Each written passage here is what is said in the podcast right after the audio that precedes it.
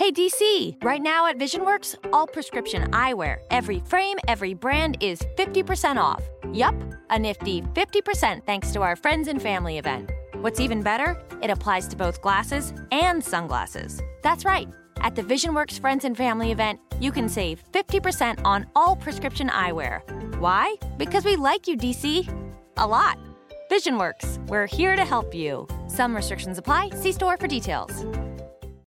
Hey, loyal podcast listeners. This is your host, Michael Smalley, wanting to remind you check out smalleyinstitute.com because you can go there and sign up today for free to the number one reason relationships fail online course. When you sign up, you will start learning immediately exactly why relationships get in trouble, whether it's marriage, parenting, friendships, business doesn't matter because all relationships get stuck in a universal pattern. And when you don't know it, you fail. So sign up today at smalleyinstitute.com for the number one reason relationships fail online course.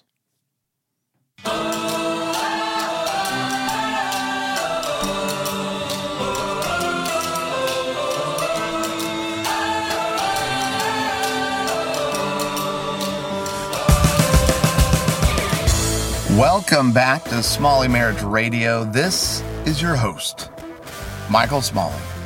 And I have, or we together on this journey, have arrived at day seven. Yesterday's post was a little late in the day.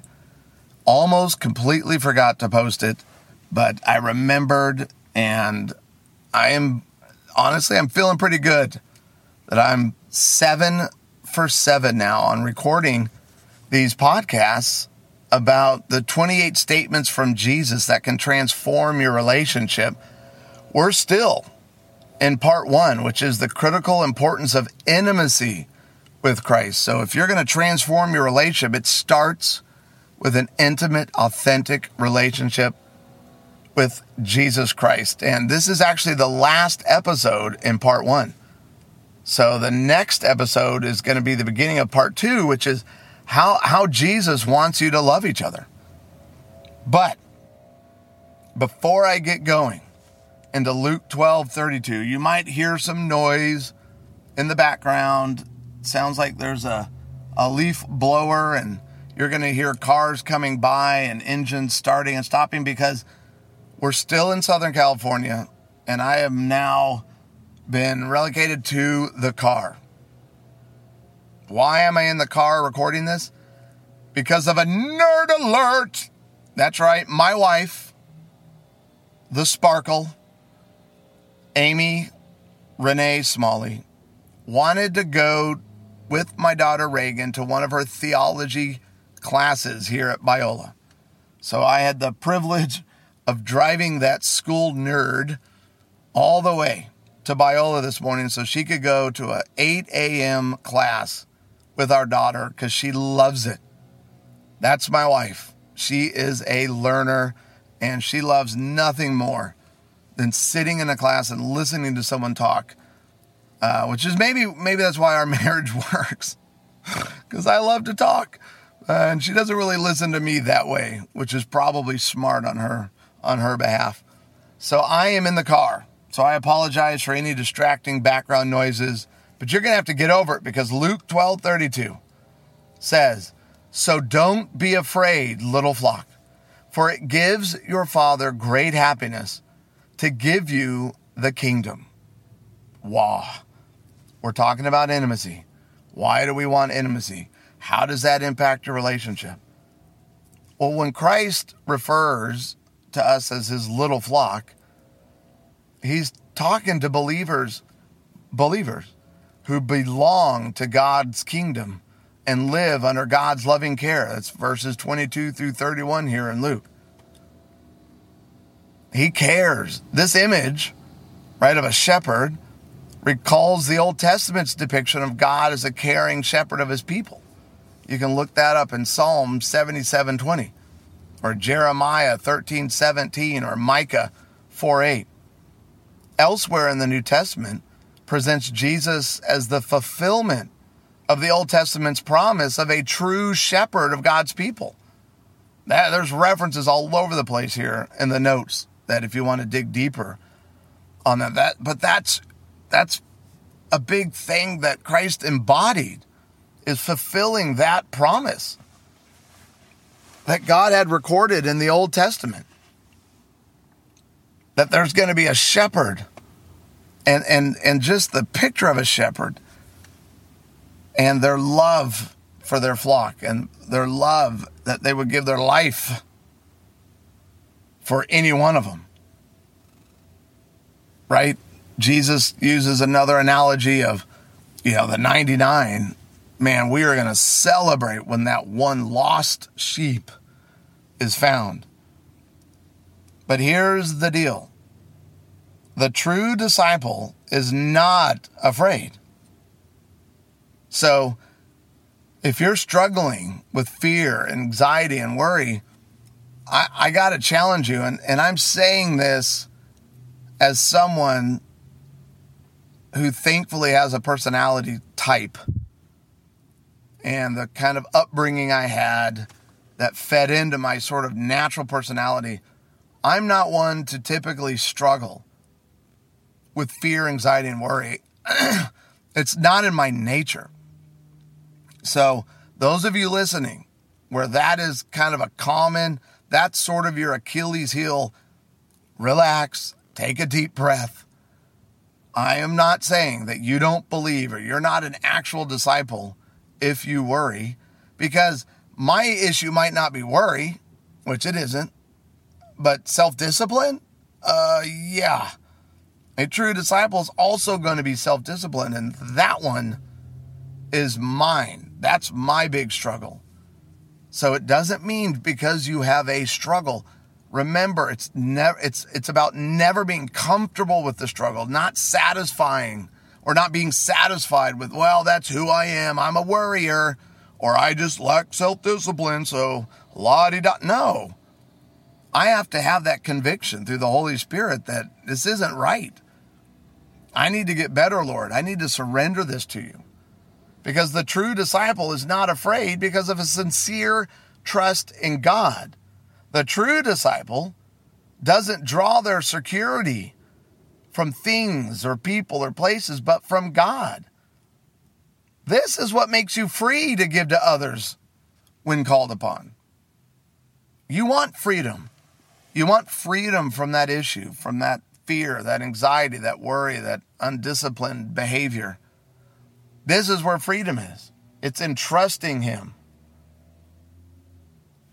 We can read here if their treasure or security is money, because that was a big part of this section in Luke, then that will be their consuming passion. It is an idol. And you don't want that. you don't want your security in people, places, or things and possessions because it becomes all consuming. It's the thing that will be most important to you. So you want to release that. You want to get that over, give that over. You know, so why did Jesus make this statement? Well, because the Jews he was speaking to were worried. A few verses before, they're being told not to be like other nations who are seeking possessions and and and they're thinking, well, whoa, but will this really allow us to be happy? Because you know, it looks like they're happy, and how how would possessions? I mean, if I have a house, if I have money, if I have, aren't I aren't I naturally going to be more relaxed? And they're worried about that. A few verses later, it's their fear about giving to others right? When Jesus tells the rich man, sell everything you have, get rid of it. Listen, Jesus is not saying it's bad to be rich. What he was doing in that moment, my belief, is he was confronting the very nature and heart of that man, going, hey, possessions and your money to you are more important than me. Get rid of it. Get get rid of it. It, it wasn't meant to be this blanket statement. God can bless you with finances, but you better make sure that you understand this isn't yours and that you are giving freely and that you are helping others and blessing others with that finance. It's that attitude of wanting to hold on just in case. Like, I got to keep this extra cash because what if? That is a lack of faith. John Piper says, We stop focusing our quest on things and we start selling what we don't need and turning our stockpiled resources into ministries of kingdom bringing love. Hmm. So, how does this statement from Christ help your relationship? It was interesting in my research. I found I found this I had just never read this before, but the Romans had a proverb which said that money was like seawater. The more you drink, the thirstier you become. Similarly, as long as our attitude is that of the rich fool, our desire will always be to get more. And that is the reverse of the Christian way. That's from W. Barclay.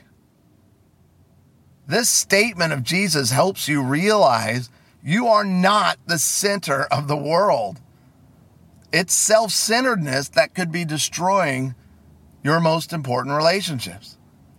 Jesus is trying to tell you that in your relationship, what are you worried about?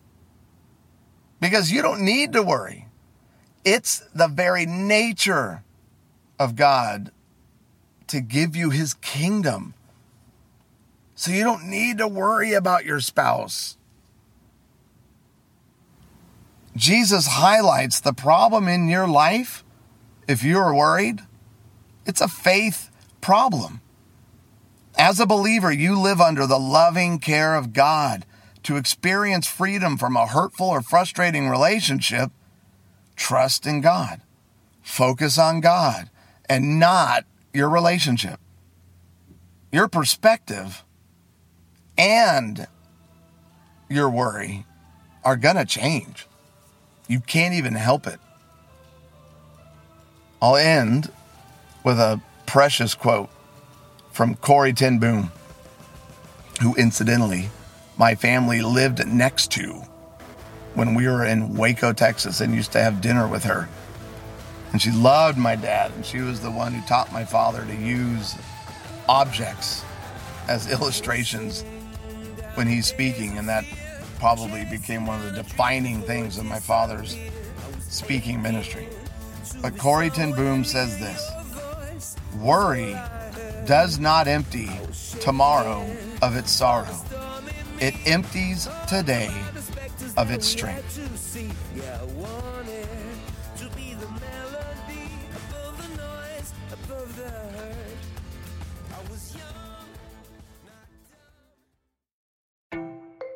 Hey DC, right now at VisionWorks, all prescription eyewear, every frame, every brand is 50% off. Yup, a nifty 50% thanks to our friends and family event. What's even better, it applies to both glasses and sunglasses. That's right. At the VisionWorks Friends and Family event, you can save 50% on all prescription eyewear. Why? Because we like you, DC. A lot. VisionWorks, we're here to help you. Some restrictions apply. See store for details. From producer J.J. Abrams. What happens to those people? They have been given a purpose. Critics are calling Overlord one hell of an entertaining ride. And now it's 93% fresh on Rotten Tomatoes. Overlord. Rated R. In theaters on IMAX November 9th. Directed by Julius Avery.